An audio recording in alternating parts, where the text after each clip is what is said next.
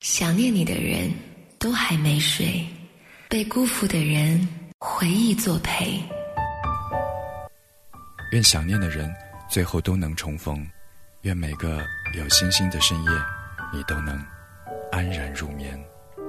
其实我不是故意的，只是偶尔经过的时候，听见他正好给他打完电话，看见我进来了，女人倔强的脸上仍然有泪痕。但是他的表情非常的坚韧。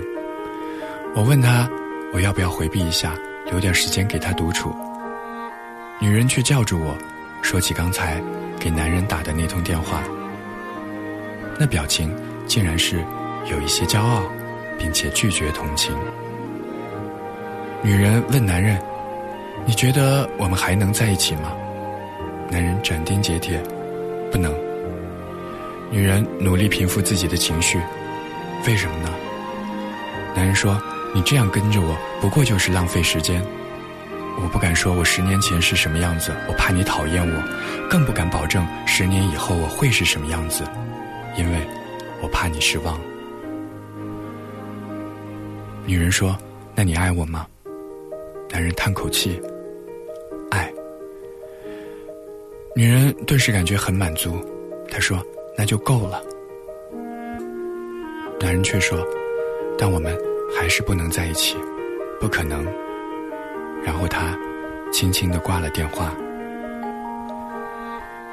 女人和我聊起这不过五分钟之前打电话的一些片段，眼神却好像留在了当时。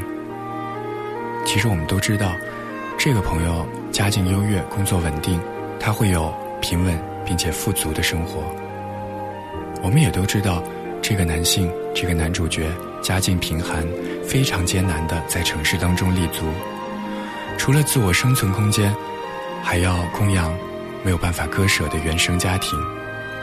我们也都知道，女人爱男人，恋恋不舍的追逐了他已经七年的时间。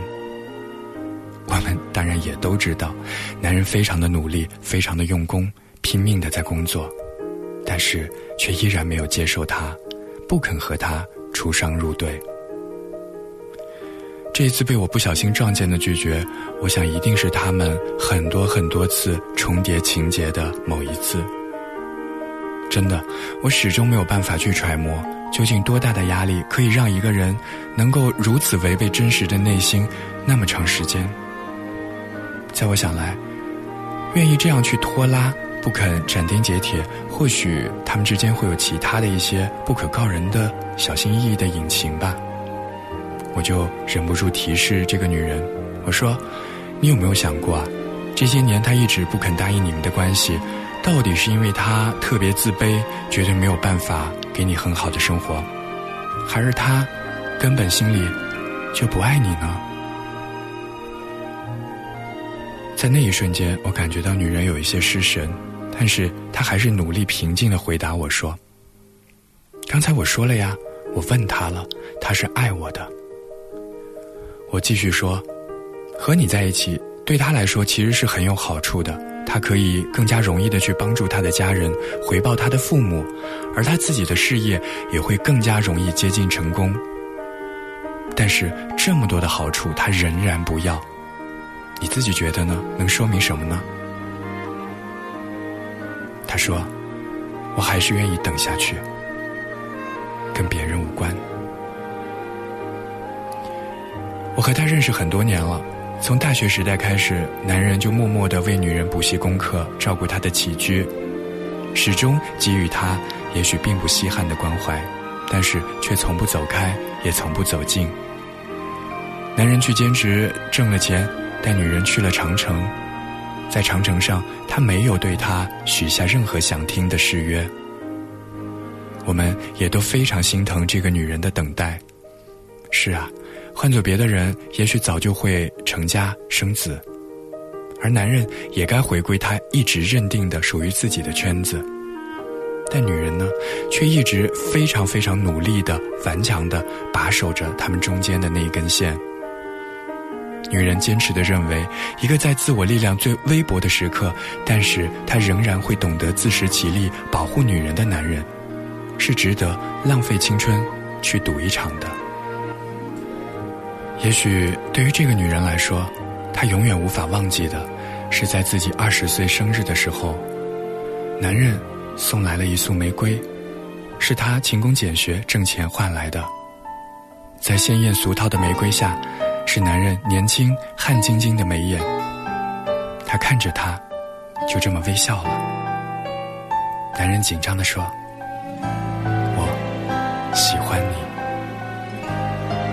从那个时候开始，这个男人坚毅的眼神就迷倒了这个女人的一生，再也不愿放弃。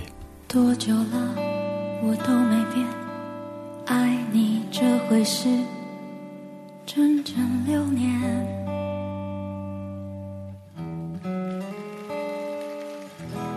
你最好做好准备，我没有打算。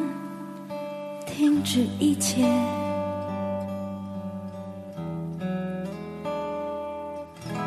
想说我没有志愿，也没有事情好消遣，有一个人能去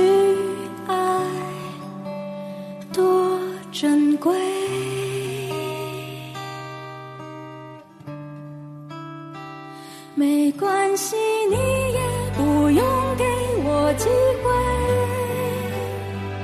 反正我还有一生可以浪费。我就是剩这么一点点倔，真的